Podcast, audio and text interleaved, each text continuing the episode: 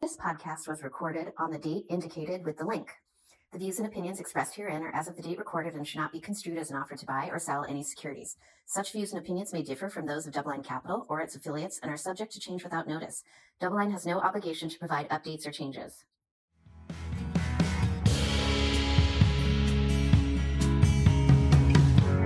Welcome to the FEG Insight Bridge. This is Greg Dowling, Head of Research and CIO at FEG, an institutional investment consultant and OCIO firm serving nonprofits across the U.S. This show spans global markets and institutional investments through conversations with some of the world's leading investment, economic, and philanthropic minds to provide insights on how institutional investors can survive and even thrive in the world of markets and finance.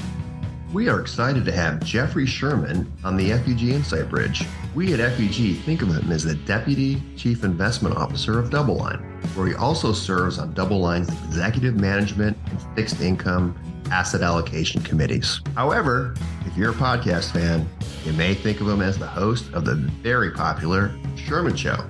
Either way, you will be entertained and educated. Today's topics include podcasts, math, macro, and the fixed income markets. Jeffrey, welcome to the FEG Insight Bridge. Thanks for having me, Greg. So, here at FEG, we think of you more as the DoubleLine guy, but for many of our listeners, you may be the Sherman Show guy. What made you start your own podcast? Yeah, that's that's an interesting one because we were talking about ways of trying to, you know, really enhance the visibility into DoubleLine employees. And there's um, a a lot of folks weren't familiar with a lot of our portfolio management staff. And so we started the podcast as more of I'll call it a cult of personality type of show, right? Get to know some of the leaders within the firm that that maybe our listeners don't meet with very frequently and understand the depths of the knowledge base, the breadth across the sectors of the markets we cover. And then along the way, we started just trying to get other guests. And so it wasn't really my goal to start a podcast, it was someone else's idea internally. They just said, Hey, do you want to do it? And I said, Sure, I'll, I'll jump on that one. Uh, let's try it. And initially, it was a debacle. I mean, we had no idea what we were doing. I cut all the guests off. I talked too much. It, it, it, was more truly the Sherman show, and the guests weren't really coming through. So I learned things over time and, and how to listen. Um, you know, that, that's a good life skill. But um, now it's become, you know, where I like to get a lot of external guests on there, people that I find interesting, people I follow their research, and trying to shed light into how we think through markets. And some of that is from external guests. You've been on the Sherman show as well. I have. Right. Um, and we like to get all kinds of perspectives. We get CIO types, we get research analysts, we get macro thinkers, strategists. And what we're trying to do is just bring a well rounded thing of financial markets and try to make it interesting. Right. And we know that uh, the, the fixed income markets can be boring. They are not boring this year. That is true. You know, there, there's just a, a, a lot of things I think that there's insights that we want to bring to the table. And so in general, what it's just turned into is just, you know, us trying to have a little bit of fun with things, but also bring things we think are topical. And so our clients ask us, you know, they'll send us kind of ideas as well, and we try to capitalize on that. So just trying to bring a well rounded way of thinking about financial markets, the consultant perspective, institutional thinkers, and again, strategists, analysts, and, and macro thinkers across the street. That's great. So besides me, who have been some of your favorite guests? Oh, well, you were number one, of I, course. I really enjoy talking with Professor Shiller. I've had him on a couple of times. We have this little bit at the end we call Sherman says, and he he called it the uh, the verbal Rorschach test, right, of, of, trying to think through people's brains, and you know only he can come up with those kind of ideas. And so I always enjoy my conversations with him to start with. But you know, guys that are just legends in the bond world, like like a Jim Grant, right? Doesn't really run money, but he's just a great thinker about rates, markets. Um, so some of these guys are just my heroes too, right? Of people I followed. There's still a list of a few I'd like to have out there. Guys like David Zervos, someone who's been a strategist come in our office for a decade. We always take a meeting with him. So it's like if I enjoy having those conversations, I want to bring those to ultimately our listeners. Those are some great guests for sure. So, question is Sam the Ed McMahon of the Sherman Show?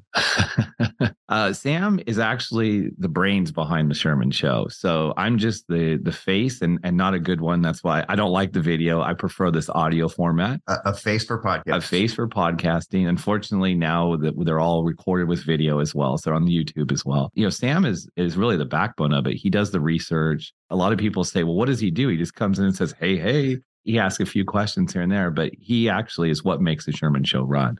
And Sam, as I've been telling our listeners, has been cheating on me for the last year and a half. He started his own podcast with another one of my colleagues named Jeff Mayberry. And so they put out a weekly macro podcast of summary of macro and markets. He's really busy behind the scenes with all of this. So I don't know what Ed McMahon's role specifically was, but I think that uh, Sam deserves a lot of credit. And uh, I've tried to rename it the Sam Lau Show, but he wants none of that.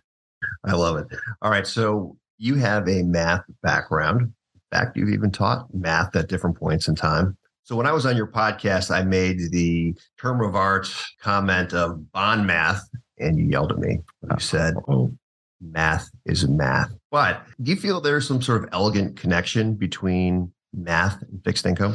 Yeah, at its core, I mean, when you think about analyzing fixed income, it's looking at cash flow streams, and they tend to be a bit more certain in the fixed income market. By definition, it's fixed income, right? You think about that uh, versus something like an equity, which is a residual cash flow. So uh, the modeling is a little bit easier, but the problem with it is is that you know, people get wedded to models, right? And so we're taught academically that this is de facto the way to look at things, and we know that analyses are more squishy out there. So it's not just understanding math, but it's also understanding psychology. It's understanding kind of money flow in the market. I like to use the analogy that you know the fundamentals will play out long term right? Markets can get overvalued they can stay undervalued for long periods of time but typically fundamentals come home to roost.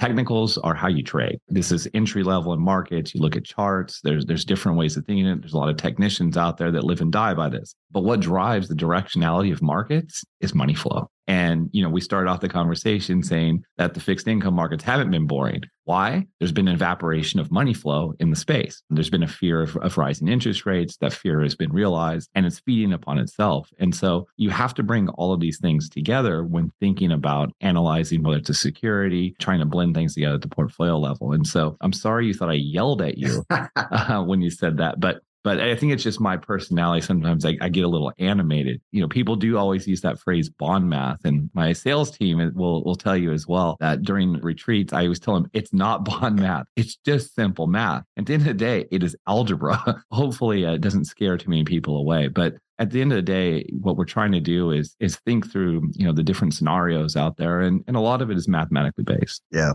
I love that. Yeah, one of our, uh, our quants has said to me that all models are wrong some are useful. And so kind of knowing both the art and the science is is really important. And that and that's important because as young analysts come into here too and you know we all have that hubris in school right? I mean most most of us were probably in the topper parts of our class through this. We've had success out there. And so you, there is a bit of an arrogance with the model like i can model that. I know how to use excel. And and i love when when analysts come in with a few years experience and say i'm an expert in excel I'm like, yeah, no, you're not an expert in Excel. I guarantee you are not. Let's go to the computer right now. Yeah. Right. And there's no way you are because Excel is such a powerful beast. Right. Now everybody uses databases and the like as well, like the SQL servers. But it is pretty amazing that, you know, there's this hubris of the models because it's what we're taught. Right. Right. And that it has to behave this way. And so I think there's a little bit of unteaching and unlearning of some of those things. But I, I love the quote from your quant. Yeah, it's funny. You're giving an estimate and it's just a guesstimate. Yep. And someone takes something out, it's like the fourth or fifth decimal point. Right. We, we had that internally where that our CPI model was out to five decimal places. I'm like, yeah, do you think the Fed cares about the third or fourth decimal? They're looking at the number in front of the decimal right now.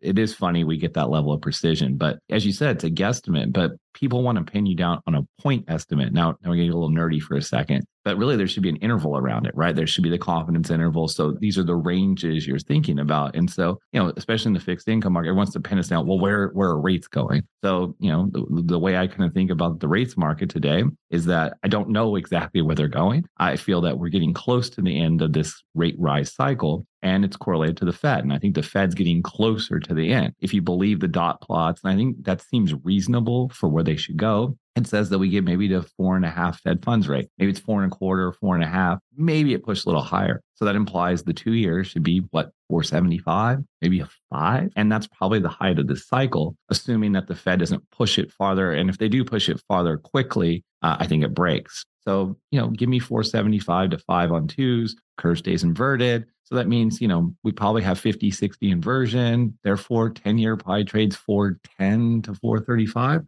And we're going to be wrong. Right. But, you know, the thing is, I think we're getting close there. And therefore, that means that you probably should be owning a little more duration. You should be owning some of these offsets, other things. I know we'll get into that, but we're going to get into that. Yeah, sure. but but that's how I think about things. Is that everyone wants to pin you down exactly what is the 10 year going to be on this exact date to four decimal places? And you're an idiot because you didn't nail it. I love it. I love it.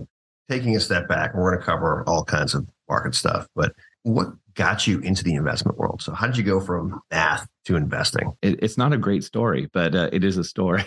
so, I was wandering aimlessly through the world of math and I didn't know what to do. And I got a degree in applied mathematics and I was just looking for the next step and trying to figure it out and didn't really get a job. So I decided I was going to stay in academia. So I entered a PhD program in applied mathematics and I went to Florida State where they are really big in thermodynamics. I was going to say football. Yeah, they're really good at football. Uh, the year they were there, they won, I was there. They won the national championship. So I, I had nothing to do with that. Just spurious correlation, right? Uh, when I was there, my, my application was more statistics and probability on the applied side not physics. And they threw me in like a fifth semester, like dynamics class. And I didn't know how to draw the vectors. I didn't know how, to, I'm like, I couldn't model, I could do the math once you could set it up. And so I was struggling um, with that a little bit. And what I was good at was kind of the more the calculus based math. And so I stumbled upon something called numerical analysis. And numerical analysis, fancy way of saying solving problems with a computer that don't have closed in solutions. You can't just write down the solution. You have to kind of iterate to get to it. And that was an interest of mine. And that applies very well to the financial world. Here I was, you know, looking to get a PhD and ultimately probably become some form of professor or something on that range. And I was reading that these people on Wall Street made money, right? Profe- they made a lot more than a professor did, and it took a lot shorter time. And at Florida State, they had a financial math program. So this was kind of burgeoning financial engineering type of world. I decided that I wanted to pursue the financial engineering path. And so I ended up transferring out back to, to Los Angeles in Claremont. And so I got my uh, my master's degree there and you know just found the applications very interesting. And so it was solving problems with the computers, doing the things I really enjoyed doing. I got an internship at TCW. I worked in the analytics team for a while. And then um, there was this uh, gentleman that ran a fixed income group there named Jeffrey Gundlach. and everybody was enamored with him. And never heard of him. He was a, a small player in the game. He was someone that I, I just admired there. And I did a lot of analytics for that team and ultimately, you know, got to that team and, and started to work on it. Uh, again, I'd say it's stumbling and bumbling uh, to get there. And, um, you know, it's been a good career so far. That's a good story. Not not that bad. I wasn't like seven years old reading the Wall Street Journal, looking at stocks. I mean, I didn't know what a stock was, you know, until I was in grad school. I love hearing people's journeys and stories because you know some people took their graduation money or bar mitzvah money and they're investing in stocks and they they wanted to do that since they were seven years old. Other people kind of stumble upon it. Now there's there's many paths, right? And I had student loans. I needed to pay them. I was looking for a way to pay them, and uh, I didn't know that forgiveness was coming 20 years later. Um, you know, and I probably wouldn't be eligible these days for it anyway. Look, I looked at myself being in debt, trying to get educated, and it was a way of uh, trying to pay that down. And it's been interesting, you know. I mean, it's no year is the same as you know in markets, and I find it a challenge, and, and every environment's different, and we're always evolving and thinking about markets, and so the, that's to me what's very interesting. So, how do we get more younger people interested in STEM and particularly the, the M of STEM math? Feels like we have a real shortage in people interested in this. How do we make it more approachable, more interesting? I, I think we have to teach it differently too. I, I mean, there's there has to be an evolution of it that people need to see the practicality of it. I think also we should teach personal finance. That's something that is not taught my nephew is living with us right now. You know, he's taking a personal finance class now because he said, I want to want to take finance. I said, you should take personal finance. You don't need to know about the macro economy. You need to have, know what a checking account is. I'll start there. I think those things are important too, but understand there's applications of it. People say, I'll never use algebra. Use algebra all the time. I think it's just, you know, trying to find different ways of teaching it. When I was teaching, I always try to think that there's different kinds of learners. You have your visual learner. So you need to draw the pictures, try to show and illustrate with a graphic. You've got your oral listener. They need to hear it, right? Some people need to write it down. That's why you take notes off the chalkboard as well. And you, you got to try to get different perspectives to every single problem. And if you can do that, you can try to glean more interest in the space. And I think we need to promote science. You know, there's nothing wrong with it. And I know we've had some arguments about science, not you and I, but as a society of is science right or wrong? It's an experiment at the end of the day. That's what science is. So I think it's just trying to make it interesting again. There was that, uh, what was it, the uh, Apollo 11 movie that came out? I watched it on a plane one day. You know, I, I didn't get to see the IMAX version or anything of it. And I was like, wow, you know, just sitting on a plane watching this, just like, how can you not be amazed by what these people did 60 years ago? Or I guess it's 55 years ago. And it's just so amazing to see that. And I think, you know, trying to stimulate that, maybe that's what some of the fascination with Elon Musk is, right? The SpaceX stuff. It's, it's important to engage with young people and, and tell them that there are these other careers. You don't have to be a police officer, a doctor, a lawyer. You can be a scientist and it's well respected and you're going to contribute to society. I think the STEM stuff is very important. I think we need more engineers. Maybe we don't need more finance people, but we definitely need more people in the STEM space. And I think it just starts at an early age and engaging people and showing them there are things you can do with it. Probably have too many finance people, lawyers, and podcasters some of us uh, double dip in, in those spaces as well. And everybody told me when I was getting a math degree, oh, you can do anything you want with a math degree. And I'm like, okay, I graduated. Where's the job? What can I do? I think it's important to show people that there are many applications to it. And again, they're well respected careers. So math is interesting. Markets are very interesting. And usually we to talk about stocks being interesting and, and really fixed income is like a high beta NASDAQ stock right now. The rate volatility is crazy. So, you know, everybody talks about 94 being a, you lived through 94 in the fixed income world. I think that didn't the Agg finish down like two and a half or something like that. Well, it had it had this uh, weird component that we haven't had for a while. Back in 1994, it was called yield. Yield. Yes. It had yield going into the rate I'm rise. not familiar with that term if you've been in the markets for the last you know eight or nine years you haven't you haven't really seen much of it and people forgot about duration and what it matters when you compare 2022 to 1994 what you see is that the rate hike environment is going to be faster. Not only the pace with what they did, the magnitude as well. And what I'd like to kind of show people uh, as of late is that if you think about the previous rate hike cycle, and that was a Yellen and Powell combination, it took three years to get the market to two and a half on the upper end of the range. They did that in like four meetings, four meetings uh, over the course of like five and a half months. When you ask about the Fed credibility, they're trying to instill this concept that they have credibility, they're going to be an inflation fighter. I think they're being true to their word. Now, is it reckless? Well, I don't know. I mean, the problem is they waited too long, right? And so there's a lot of Fed critics out there, and and you know we, are one of them at times. But look, the, the the Fed is doing what they think is the right thing, and you know, look, they were too easy for too long. So living through this year, it, it is going to be the worst year. I mean, unless we get a 150 or so basis point rally, which none of us really see happening over the next two and a half months, it's definitely going to be the worst year on record. It's going to be the worst year on record by like a thousand basis points. It's the function of just where yield started. Uh, the duration move is obviously hurt. And that rate volatility has led to volatility in all markets. Whether you're an equity investor, whether you're a credit investor, you have to watch the rates market right now because you know when rate volatility is there, it leads to spread volatility. It leads to reprice. I mean, when you think about multiples in the market, they're correlated to real yields, the yield relative to inflation. So you can think about the TIPS market. If you look at where the two year real yield was at the beginning of the year, it was like minus 250 basis points. 250 basis. It was maybe 275. I'm, I'm, losing losing track of it at this point. Yesterday, it was 185 positive. That magnitude of move is what has reset markets. And you see what's going on in the UK, where you know they they were trying to go back to the policies of we're going to run big deficits, right? We're going to do tax cuts for corporations. We're going to do it for the, the wealthy. We're going to have trickle down economics. And the market revolted. The market said, no, we're inflation fighting now. We're not going back to our ways that we were doing there. And so this is one of those kind of ring the bell moments. It's a reset and it's saying, look, we're going to all have to get our houses in order in order to fight inflation. Now, will we go back to those policies? Potentially. But I think they look different going forward because I don't think we're going back to those low yields that we saw unless we get inflation massively contained. And you have to think about what was the catalyst for having that kind of disinflationary environment. And a lot of it was globalization We used cheap labor from other countries. We got some, you know, as essentially equi- equilibrium in what labor costs were around the globe. And that made for cheap goods unless we go back to that and we have a new area to kind of, I won't say exploit the labor, but have cheap labor, we probably don't get that impact again. And so I think it is a reset in the markets. And look, the good news is, is that, you know, as a fixed income investor, yield is what kind of drives return, right? You can start with that. And if you look over a couple year time period, it tends to be, you know, the bulk of your return comes from the yield. And guess what? There's yield. What everybody was looking for, it's everywhere. Greg, there's yield outside your office right now. If, if we went and looked, we would find it. Just it's everywhere. Yeah, it's everywhere. It's everywhere.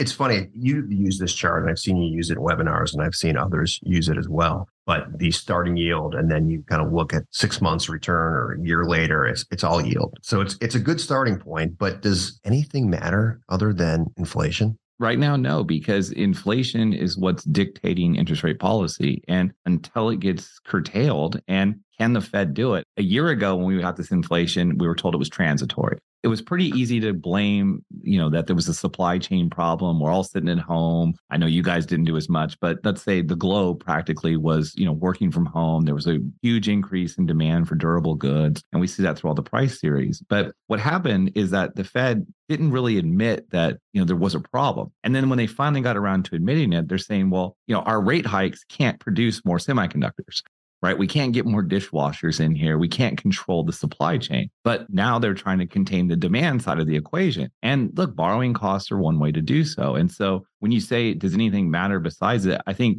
the volatility in markets will not calm down until inflation comes down. And when inflation comes down, it will sell the Fed down. That will bring rate volatility down. And that's when, you know, things will kind of settle into a range. But until then, we're kind of in no man's land. The good news is we saw PPI data come out today. It's cooling a little bit. You know, it's running month over month at like 30 basis points. So if you take the last like three months and annualize it, it's maybe like a 4% rate. Those are input costs. Therefore, that, that should help CPI. But then we have the negatives, right? The negatives of CPI is that the housing market component, big piece of core CPI, is going to continue to press up because it's a very lag time series. So that's the challenge that the Fed has is that from the services side of the equation, rent, owner's equivalent rent are going to continue to press that series to be at, at, uncomfortable levels. Now, I've read a lot too recently about there's going to be the healthcare adjustment coming in. Healthcare is going to be a drag.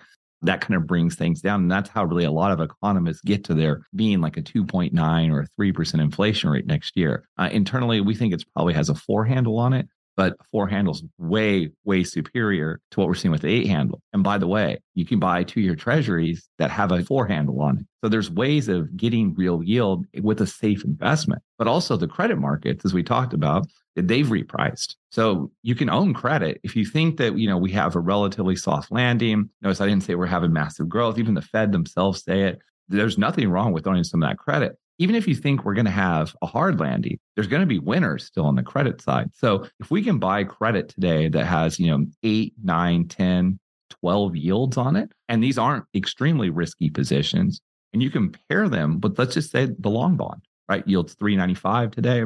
And if bad things happen, what do you think the long bond does, Greg? It probably rallies, right? It's down 37% year to date. We could probably get some of that back it could easily move 20 points. 20 points, but my credit now is already priced, you know, at like an 80, low $80 price, right? It depends on the credit you own, but credit's, you know, 70, 80 handle. So is it going to go down another 20 points? Probably not. By the way, it carries, carries at 9, 10% oh, here we are with this math thing again, right? But you put this all together, you can get a portfolio yield six, seven percent that has deflation risk built in. Buying the long side, and we've been adding duration. We added duration yesterday, by the way. I was going to ask that. I mean, if I looked at anybody's core fixed income portfolio, just any you, your competitors, mm-hmm. I could say like one did well, one did poorly, and I could just say, well, it's duration. And that's all. That's the only thing you had to know. Yep. It's like, all right, they had to be shorter duration. They were longer duration. Those who have won have been shorter duration. So you're saying maybe now's the time to inch back. Are you adding a lot of duration or just just going from sh- really short duration to right. more medium? So in the last six weeks, we've added roughly, I would say we've added 0.65 years. That's a big move for us. The first one was about a quarter year extension. We did another 0.15. We did another quarter yesterday. And we just have targets we're working through. And I won't I won't give all our secrets away on those targets and and their charts and stuff that that again the technicals are telling us where to get There, it. there's bond math behind it. Yeah, yeah there, there's some hocus pocus stuff going on of just drawing lines on charts and stuff as well. And it, there's a lot of experience around the table of, of thinking through all this. No, the point is, is that we were about a year and a half short of the Agg, and we're like, you know, uh, inside of half a year from the Agg now. We want to get closer to having higher quality throughout the year. You know, we've increased credit quality. We started to extend a little bit early in the year. We were very underweight coming into the year. That was early. And then we, we were very patient. We didn't buy into these rallies that we saw in rates. We were listening to the Fed. We were listening to what they were saying, even though the market got very dovish off the July meeting, right? If you think about what happened there, the market interpreted Jay Powell's comments. He said that we're around neutral. The market heard that and said, oh, the hiking cycle's done. Even though he said we're going to go beyond, we have to be in restrictive territory. It's like the hiking cycle's almost over. Rates rallied like 40 or 50 basis points over like five days. And guess what? All the Fed governors came out and said, you didn't listen. Why? They want to tighten. They want conditions tighter. And if the market rallies on rates, spread compression, equities, it flies in the face of tightening. It's an easier policy. The markets are easier. And so we didn't buy into that. But at this point, I'm looking at the kind of terminal rate. We're seeing where the two year is. We're looking at this. Look, we're not going to get it exactly right on the timing. But right now, buying stuff that almost yields four, that gives you deflation protection, gives you recession risk protection, that can easily move 10 to 20 points. 10 on the 10 year, let's call it 20 on the long bond. Maybe it's eight on the 10 year. That's a good offset to owning credit. We did sell some credit at the end of August as well to buy duration. That's how we started funding it. And we've just been extending our kind of treasury book to do it right now. And again, I think it's having some of those balances in the portfolio. So let's talk a little bit about credit. So the Fed's tools are blunt and they work with a lag. Right? So they were behind the curve when inflation came up. You, Yep. mentioned the transitory comment. Yep. Now it looks like some inflationary readings are, are kind of leveling off. They're not dropping precipitously or anything, but they're kind of cooling a bit. But we're just going to keep on, you know, another 75 basis points. Then I think they're kind of pricing in another 50 and then another 25. There's such a lag. What, in your opinion, is the likelihood that we go into a recession? And is it a kind of hard landing or more of a kind of mild recession? Because that's going to play into whether you want to go into credit what types of credit. That's right. And again, here we are talking about elevated recession risk and we're still owning the credit, right? And again, it's that dollar price. It's, you know, the, the, the old saying is there's no bad bonds, they're just bad prices, right? And so as long as you're getting paid for the risk you're taking out there, it's fine. And there's going to be some more vol as we push up a little bit more in rates. There's going to be more vol in in spread product, in credit product, especially down in credit quality. The likelihood of recession next year is elevated. I won't put a math number on it or probability, but you know, it's probably slightly greater than a coin flip. The depth of it is what's going to precipitate credit. The good news about some of the credit markets is that they have hard assets behind them. You, you know, we do a lot of stuff in the securitized space where if you have a real asset behind it, you know, that's a lot better than owning unsecured credit. Secondly, uh, if you think about, you know, some of the dynamics of the credit markets too, you know, even below investment grade, you know, that that double B area looks pretty attractive it's finding the winners and losers and it's also understanding how the depths of the recession will be. So look at corporate america look at what they did post pandemic increased balance sheet yes there were some stock buybacks and things like that but there was a bit of deleveraging in the system. They financed they got their term financing out. So yeah maybe the bank loan market could be a little more wobbly but if the bank loan market gets wobbly because the front of the curve is going up they turn into fixed rate finance in high yield markets I think corporate CFOs are pretty smart. Uh, that's why they have those jobs. They, they know how to finance. And so when you look at what usually causes big default cycles, it's something called a maturity wall. I mean, there's a lot of debt that has to be refinanced in, in a specific market in a given year or at a given point in the year. And that's what can cause kind of more default cycles. If you can just kind of carry for a while, you're paying the coupon. Look, the zombie companies are toast in this environment, which is a good thing, right? We're supposed to flush this out. I think the recession can be mild, and I don't think it's just endemic across all sectors. You're going to have winners and losers in this. The real estate market's probably going to get hit here. Pretty undeniable affordability just skyrocketed.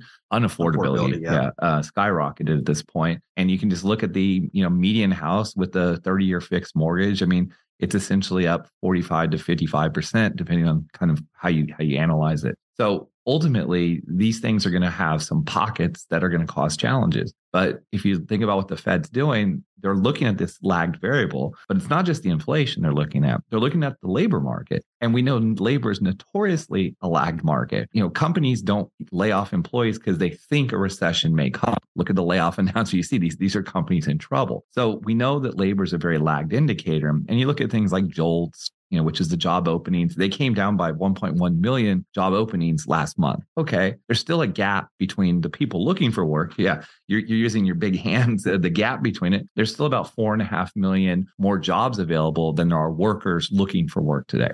The Fed is worried about that. That's an equilibrium that they're talking about in the labor market. So the Fed has this problem because they believe that low unemployment leads to high inflation. It's called the Phillips curve. It's predicated in their Does model. the Phillips curve even work anymore? Um, I don't think so. Um, and I don't think this is a Phillips curve effect. We printed a lot of money. A lot of people will tell you that it went directly in the pocket of the consumer. Most of it went to actually corporate America. Um, it did go to the consumer too. It went to both sides. And we increased money supply by like 26% in 2001. So, yeah, there's going to be some inflationary pressure. You're seeing it in the labor market. Some of this is t- taste and preferences too, right? COVID changed a lot of things. I think COVID is a pivotal thing in, in, in our lifetime. And I think that's a dynamic that changed in markets. People have more choice now. Labor has the upper hand. Labor will have the upper hand until the recession, right? That's the way it always, when, when labor kind of starts to win, it wins until the recession. You're talking about the lagged effects of monetary policy. We haven't seen all these rate hikes. It's not really in the system they're going to deliver 75 because the data tells them to. What the data set they're looking at, they're going to give you 75 and they're probably going to give you 50 in December. I hope at that point they stop, take a break, pause for a bit, let it work through. Take the quarter off. Go on vacation, Jay. You know, go go take go take a break. You don't need to do anything. Don't just let it kind of run its course for a little bit. And if you still get pressured, then you can you can continue to amp it up. Can they do that? Right? There's this, the ghosts of the 70s and 80s where they had to start and stop Fed policy and really took Volcker to you know, Yeah. crank it up to break the back of inflation. It just feels like there's pressure not to do this stop go. Right. So I, I think uh, that's why I think they should just slow down. Here's the thing. Usually when you have a higher inflationary environment, you want your target rate to be above the inflation rate. Yes. Okay. Let's say, is the market right and our economists right? If we're going to two nine, four and a quarter is pretty dang restrictive. If the market's wrong and we run at this 8% rate, and all eyes will be on CPI on Thursday, uh, if we run at eight, they've got to continue to hike. What Jade also said in the last press conference is that he wants a positive real yield curve. He was saying the entire curve. So he's trying to bring the entire yield curve up to there. So if we get a convergence, if we get this rollover in, in inflation where it gets to, you know, like a four handle or five, I think they can. Problem is that you're going to end up probably with something with the low sevens in December. Uh, at least that's our estimate at this point in time. You know, if they're at four and a quarter and, you know, they're trying to get to, you know, they see seven, they're going to be antsy to want to do some more. So I think it's going to be all eyes on inflation. Hopefully, we stop looking at this year over year. We can look at like six month numbers and three month, and that can give them some confidence that it's moving in the right direction. And you you see some semblance of that. But we know there's going to be certain parts that are going to have pressure. You're seeing goods inflation start to roll over. Remember, prior to the pandemic, goods were deflationary, right? Th- There was no there was no pressure on inflation. It all came from the services side. So that aberration, if they can get that down, it's about a third of CPI. If that gets back into let's just say close to zero, that will help significantly. But housing right now, just the weight in, in core CPI times the change is running at two and a half. So it's already giving you two, 2.5% where they have a target of two. Now, the Fed uses core PCE, they don't use CPI. Housing's half the weight. It is the potential to get there. And that's why I hope that they get to the point where, look, they've set the market. The market's priced for the hikes, so they'll deliver them. Right. And so that's why we're starting to feel like we're getting to the end of this hiking cycle. You're still going to see hikes, but they're priced into the market at this point. So that's why I say I'd hope they could take a pause, let let the data come through. They said they're going to be data dependent. And Jay is actually admitting at the last president, we know it operates with a lag. He has the most uh, amount of humility we've seen, right? He's saying we're not very confident in our forecast. We think growth is going to be slow because we're trying to fight this inflation he's being completely honest with you. People are listening to him. You can actually understand him. I remember doing this long enough where I remember the Alan Greenspan days, and he'd use words where I'd have to be like, I'm not even sure what that word means. Yeah, the, people put together. I, I, forget what what the name of the analysis is, but it, it, it's some way of saying the complication of the of the speech, right? And like what the comprehension level is, and you know what you've seen is uh, since Greenspan, Bernanke was pretty much up there too. He had yeah. a lot of eloquent, very words. academic very academic. Just got a Nobel Prize, by the way. And a lot of people said, well, it was for wrecking our economy. And, and he, he figured out how to solve how to unwreck the economy. Uh, anyway, um, congratulations, Ben. Uh, you, you, deserve it. You're starting to see with the Yellen uh, chair chairmanship and the Powell one is that they're trying to be better communicators. And you know, this is one of the way that they they've learned to manage policy is that they learned it from Draghi. We'll do whatever it takes. That calmed markets back in what was it, 2014? And that's been a part of their policy as well. So they have a blunt tool, but they also have this trust us, we're going to take care of it. But they they had egg on their face from the transitory comments. Jay's told you all year he's going to be an inflation fighter. He's committed. He wants to be Volcker. He doesn't want to be Arthur Burns. You know, hopefully we don't have to go to a Volcker situation. I think, you know, if we give it a little bit of time, the inflation will come down. But some of the problem too, Greg, is that if you look at second quarter profit margins, and this just amazed me, they were like 40 year highs. So what you saw was corporate America and businesses, what they ended up doing was raising prices in fear of raising prices. That's the inflation spiral. We saw that happen because they thought wait, labor wages were going up and compensation, input costs. And so they were extrapolating that. So we've already felt a lot of that pain. So that's what gives me a little bit more confidence that we are going to roll over in inflation. But you know, look, it's it's transitory. It's just going to take three years, right? You know, from the point we started to get it. As long as you don't define what transitory is, you're yeah. I mean, if we're all long-term investors, three years is simply transitory. Right. You mentioned this earlier, but I, when I think of DoubleLine, I mean, you guys really have a specialty in the structured side. You can structure anything. It could be like franchise receivables, but big part of that is the consumer. And so, looking at the structured space, what does that tell you about the consumer right now? we're starting to see delinquencies pick up. You're not seeing as much in the housing market because I also I think people see the gain that they have on their house. The commitment is to pay the mortgage. And why I say that is that back in like 06 and 07, what you saw is that people didn't pay the mortgage. They actually paid their car. And they were just like, okay, well, you need to get somewhere. You, can sleep in your car. And unfortunately, you can sleep in your car. It's not comfortable. Uh, you know, ho- hopefully you don't have to do that. But you're you're seeing more delinquencies on kind of the uh, the credit card side. You're seeing it, you know, on, on the lending side. You're seeing it in automobiles as well. Um, but you're not seeing as much in the mortgage market. And maybe it is some of that embedded gain that you're seeing there. But really, the levels we see are consistent with just a mild slowdown. Now, the problem is these are delinquencies, they can turn default. So you've got to model it. You know, again, this isn't a point estimate. You got to do scenarios to say, okay, what does it look like? And so you're seeing a slowdown there. But when we look at the other side of the equation, if you look at consumption data, it's still relatively strong. And so the speculation is that, okay, they're levered up, they're using credit cards. But if you actually look at the balance sheet of the consumer, it's not that bad the consumer has delevered because they've had asset growth, they've had it in the house market. Remember, more people in this country own houses than own financial assets, right?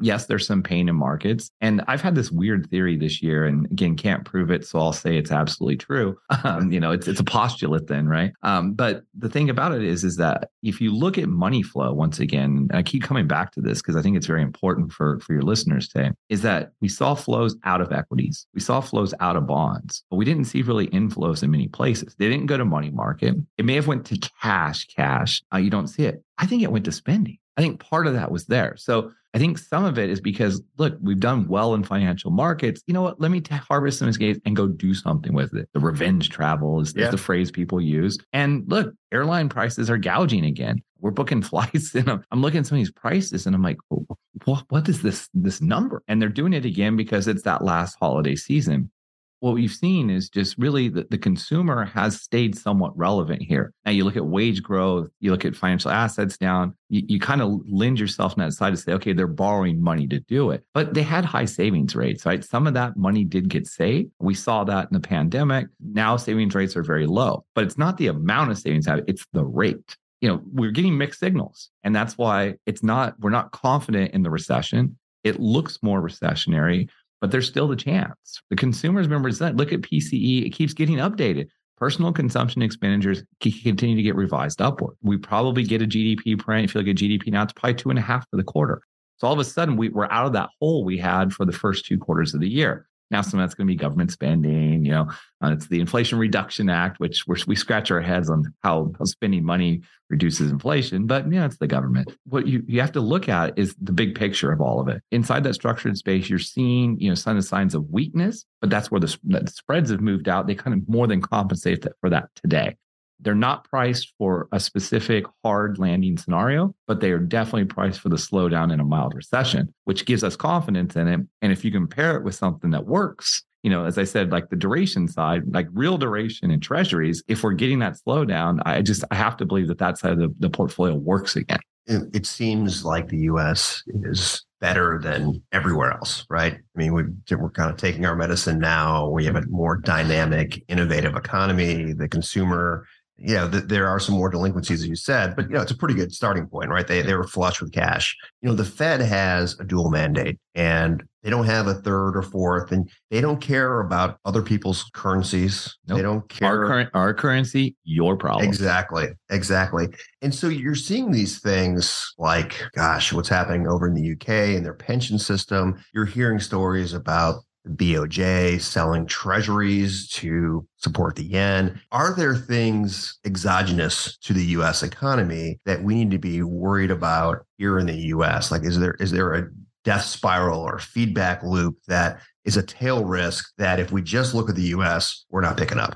Definitely the currency can be a problem. And I think, you know, you get like a 120 Dixie. I think that's a big problem for emerging markets. It depends on how you finance your your debt, right? So if you use external financing, meaning you you finance in dollars, and let's say you generate Peruvian sol, you know, I guess that's pegged. That's not a good. That's not a good one. But the Chilean peso, let's say, right? That's a problem, right? If you're going to invest in those areas, I think you're going to be cognizant of can they generate dollars to finance that dollar debt, and, and so that's a problem. But remember, Greg, we haven't even talked about quantitative tightening, right? That's another thing that's sucking liquidity out of the system, and they're doing it at roughly two x the rate they were doing in the last cycle, and they're not even talking about it, right? I mean, there was not one single question at the last press conference about it. Everyone was so focused on the rates and the dot plots. So so this is part of the design of, of, stripping the liquidity out. But you're right. I mean, Europe is definitely in a recession. How bad that gets, I think, is all predicated on the weather, which is really a, a, a dangerous variable to try to forecast. Remember, I was at Florida State. They wanted me to model hurricanes.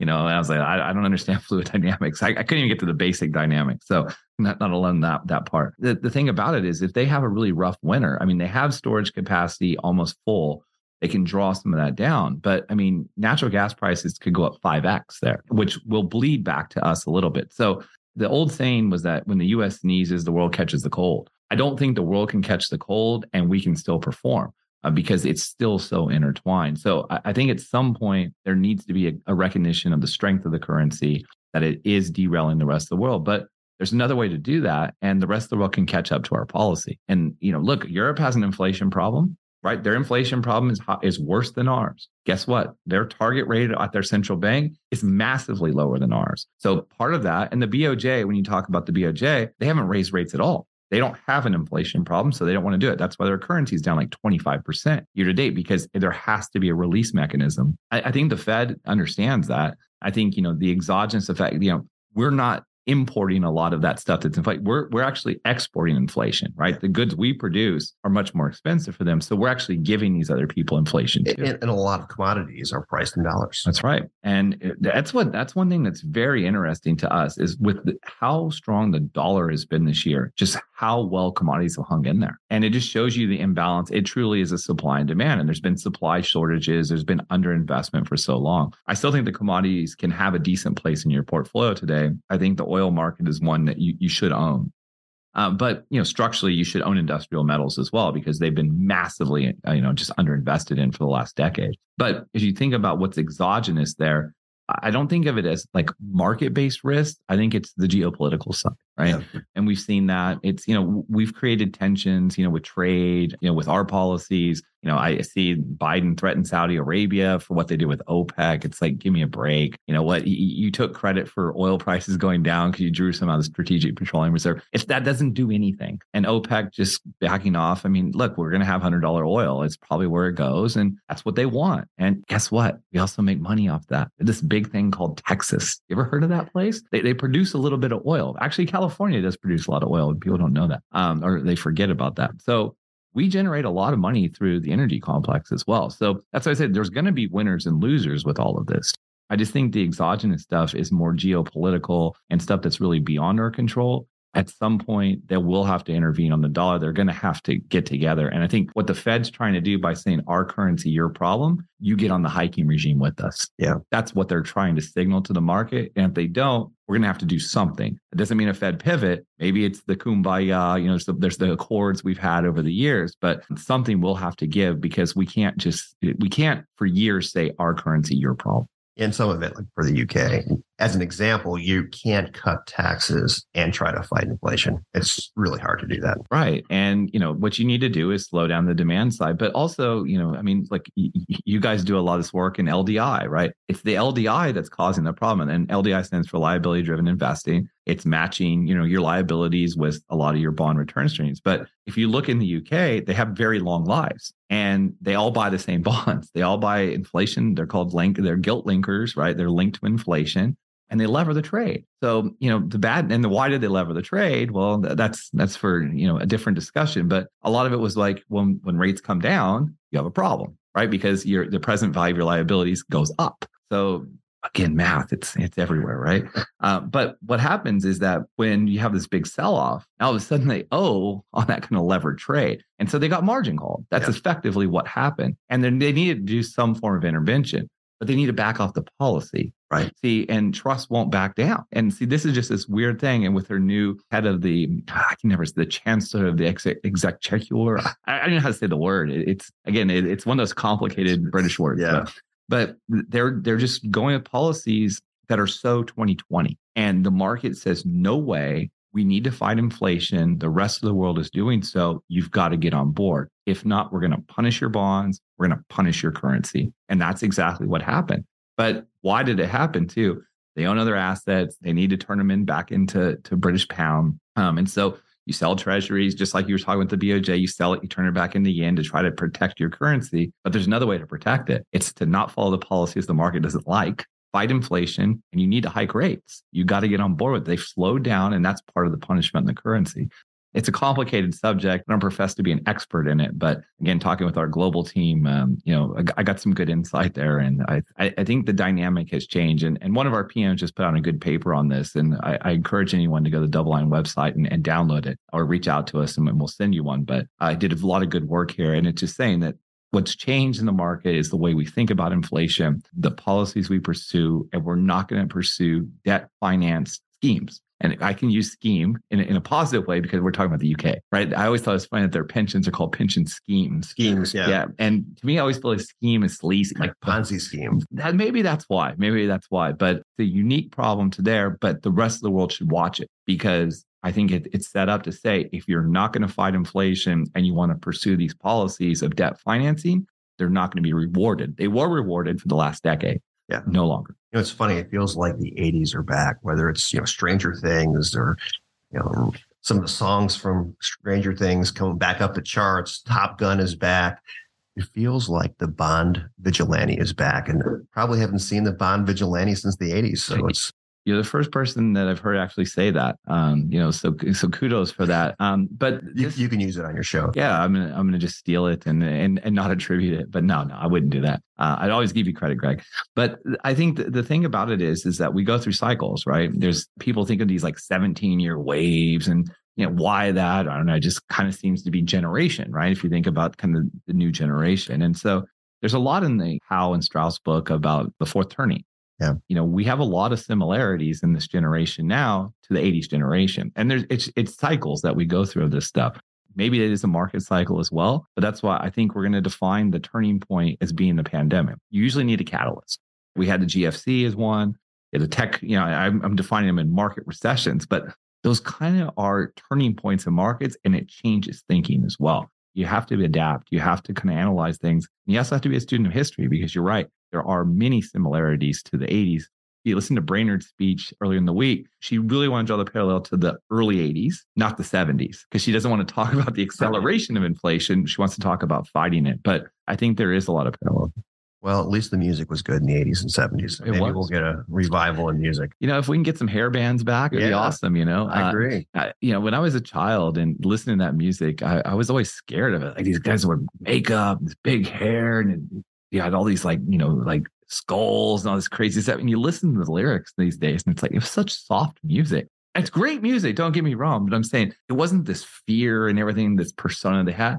They were just pretty guys, you know, having a good time. Now they're 70 and they're still touring. And they and they still kick ass. A couple important questions for you. Do you have to be named a Jeffrey to be in a senior role at DoubleLine? No, we do have five, you know, uh, Jeffries though, but it's not the most popular name. What is the most popular name? I believe it's Mike. There's a lot of Sams. Uh, there's a lot of Mikes. We do have a lot of redundancy in names. So that's why I, I don't usually go by Jeffrey. I just go by Sherman. There's only one Sherman there. So I've always been called Sherman most of my life. So Your middle name is not Jeffrey. Like you didn't change your name. Like your name's really Bob or Jack, and you just like, hey, I want to be Jeffrey because I want to move up. Jeffrey never has called me. See, I call Jeffrey Gundlach. I call him Jeffrey. Jeffrey. Um, he's never called me Jeffrey. There's a funny little thing that I had in my life when I when I first was working with him and right up in the elevator. And so I'd say to him, Jeffrey, and he goes, Sherman. I always found it would be weird because that's my name, Jeffrey Sherman, right? But it's just kind of this thing out there that, that people pe- people do glom onto that. And I have another Jeffrey on my team, Jeffrey Mayberry. He's one of the portfolio managers that works on, on my macro team. So we have we have a fair amount uh, across the firm. I work very closely with another Greg, and we share the same birthday, different year. Whoa! So that's yeah. yeah. we celebrate birthdays and we have like a pizza Friday and now it's pizza Thursday. We've had to change with the pandemic. You know, people don't want to come in on Fridays as much. Pizza Thursday. But I'm always amazed when you look at the birthday game, right? How many people you need to share the same birthday. And it, it's lumpy when you look at it too. And uh, we call them twinsies. If you had the same birthday, you're twinsies. At Gotcha. Yeah. Gotcha. So I have a Wednesday. I don't know if any have the same birthday and same name. I'll, we'll have to do some research. So I'll ask one of the analysts to do that. What is the probability of that? Yeah, I don't know. I've, I've been out of the probability game too long to, to think about that because technically there's like an infinite number of names. It's also when you're born, right? Because Jeffrey in the 70s was a very popular name. Yeah. Right. Uh, and so we go through cycles of the naming. So I don't have to think through that one. So besides math, what are your other hobbies and interests? I like sports. I watch a lot of sports. Uh, I don't play a lot of sports because I'm getting older. And I just find that if I do anything, it kind of hurts me more than it helps me.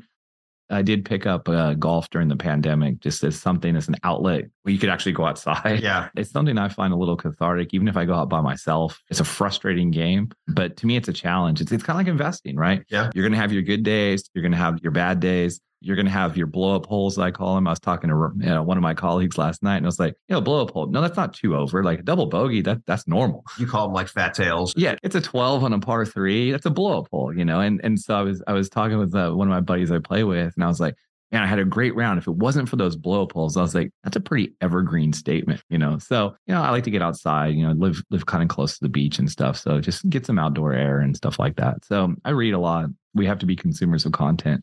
Any book recommendations you'd make for listeners? Right now, it is the Bernstein book Against the Gods. I love that It's, book. I mean, it's one of my favorites. I think it's pertinent right now, understanding risk. Don't blame the deities. Don't blame the exogenous. Blame yourself for getting lulled into looking at history. And right now, we're having a shock relative to where we were. But if you were extrapolating what happened post GFC, it's a shock to you. But if you look back all the way to the 80s, this isn't a shock to you. Right. This, we know that this is part of the, the system. And at some point, it would change. It's just no one knew exactly that time when that tail risk showed up. And this isn't a black swan. Right. And that's that's a relatively good book. I think you get the gist of it in about, I don't know, 20 pages, though. Yeah. It seems a little redundant. No disrespect to Taleb there, but this isn't some exogenous thing. This was telegraphed. The problem with it is none of us know how far that the Fed was going to push, and the ECB got on board. And so I think the Against the Gods book is, is probably one of the best ones if, if your listeners haven't read that. a true classic. It's been out forever and ever, and it's still pertinent. If they're going, gosh, who is this Sherman and what is his show? Where can they find it? You can find it on most podcast uh, servers. I'm not very good with all of this, but it's on iTunes, it's on SoundCloud, the Google Play, it's on Stitcher, I think is one of those. And we have a YouTube channel. So if you want to see any of our content, youtube.com backslash DoubleLine capital. Some people think it's capital with a C A P I T O L. No, we're not the Oh, capital with DoubleLine. Yeah. It's actually for money, uh, capital. So DoubleLine capital behind the backslash after youtube.com. You'll see all of these as well. So. And a ton of content on your website as well. Yeah, so we, have been proud of that. You know, we're trying to find ways to communicate with folks, right? And you know, we want to tell people we're not shy about our ideas. We talk what we think about the markets, and you know, I always hate when someone says you talk your book. Yeah, we talk our book because it's what we believe. If we didn't, we would move the book around, right? right. You move the position in the portfolio. So we want people to understand our thinking, understand why we're doing what we're doing, and we want to try to help them navigate things. And look, it's been a rough year. Um, you know, it, it's patience. I, you know, w- one of my PMs said the other day, he goes, at this point in 12 months, people are going to be FOMOing over bonds. I was like, what do you mean? He's like, they're going to have the fear that they regret missing out on some of this opportunity. And I think that the markets are positioned for that right now. And I think they give you opportunity. And I think you can do equity like returns with credit. And so to us, that's an important thing in this part of the cycle. You can find us at doubleline.com. There's a lot of content on there, and we're very proud of it. Bond FOMO. You heard it here first. If you want to hear it again, go to their website or any of their podcast locations like Stitcher. All right. Well, Jeffrey, or as the other Jeffrey calls you, Sherman, thank you very much. This has been a great podcast and I've learned a lot. Yeah, well, it's great to see you in person and being in your office today. All right. Thanks, Jeffrey. Take care. The audio presentation represents DoubleLine's intellectual property. No portion of this presentation may be published reproduced, transmitted, or rebroadcast in any media in any form without the expressed written permission of DoubleLine. DoubleLine has no obligation to provide any updates or changes. To receive permission from DoubleLine, please contact media at doubleline.com. Neither DoubleLine nor any of its affiliates make any representation or warranty as to the accuracy or completeness of the statements or any information contained in this podcast. Liability, including in respect of direct, indirect, or consequential loss or damage, is expressly disclaimed. DoubleLine is not providing any financial, economic, legal, accounting, or tax advice in this podcast. The receipt of this podcast by any listener is not to be taken as constituting the giving of investment advice by any DoubleLine entity or individual to that listener, nor to constitute such person a client of any DoubleLine entity. The portfolio risk management process includes an effort to monitor and manage risk but does not imply low risk. Copyright 2022 DoubleLine Capital.